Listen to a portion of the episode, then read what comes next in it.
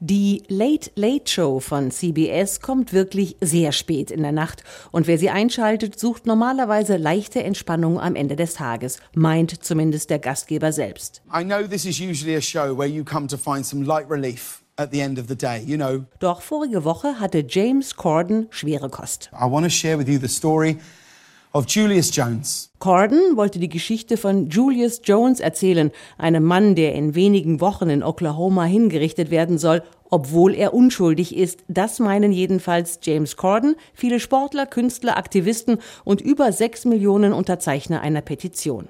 My name is Julius Darius Jones. Julius Darius Jones wurde zum Tode verurteilt, weil er 1999 den Geschäftsmann Paul Howell in einem Vorort von Oklahoma City erschossen hat. Davon war damals jedenfalls die Jury überzeugt. Aussagen angeblich Beteiligter und wichtige Indizien belasteten den 19-Jährigen, einen jungen schwarzen Mann mit Talent für Basketball und ein paar Vorstrafen. Doch die Verteidigung war unerfahren und machte Fehler.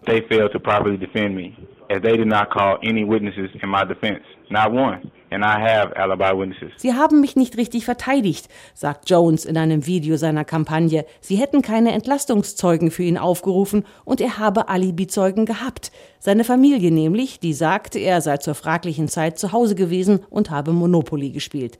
Aber die Familie wurde nie vorgeladen. Jones bestreitet, auch nur am Tatort gewesen zu sein. Der wirkliche Mörder, sagt er, habe ihn verleumdet. Und doch wurde er zum Tode verurteilt. Alle rechtlichen Möglichkeiten sind nun aufgebraucht und obwohl der, den Jones für den wirklichen Mörder hält, die Tat inzwischen gestanden haben soll, wurde der Fall nicht wieder aufgerollt. This is the last defense. Eine Mini-Doku des Senders ABC lenkte vor drei Jahren das Interesse der Öffentlichkeit auf den Fall Julius Jones. Kim Kardashian besuchte ihn im Gefängnis. Sportler wie Quarterback Baker Mayfield trugen seinen Namen auf dem Helm. Say his name. Julius Jones. Doch die Staatsanwaltschaft in Oklahoma ist weiterhin davon überzeugt, den Richtigen in die Todeszelle gebracht zu haben. Jetzt wird die Angelegenheit dringlich. Nach sechs Jahren Pause will der Staat Oklahoma nun wieder anfangen, Verurteilte hinzurichten. Mehrere Männer könnten schon bald sterben. Julius Jones ist einer von ihnen.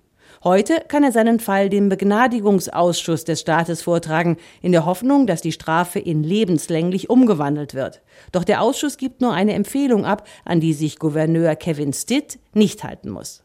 Die Unterstützer von Julius Jones setzen nun auf öffentliche Mobilisierung. Denn, sagt Late-Night-Talker James Corden, zusammen können wir es schaffen, das Leben eines unschuldigen Mannes zu verschonen. Together we might be able to spare the life of an innocent man.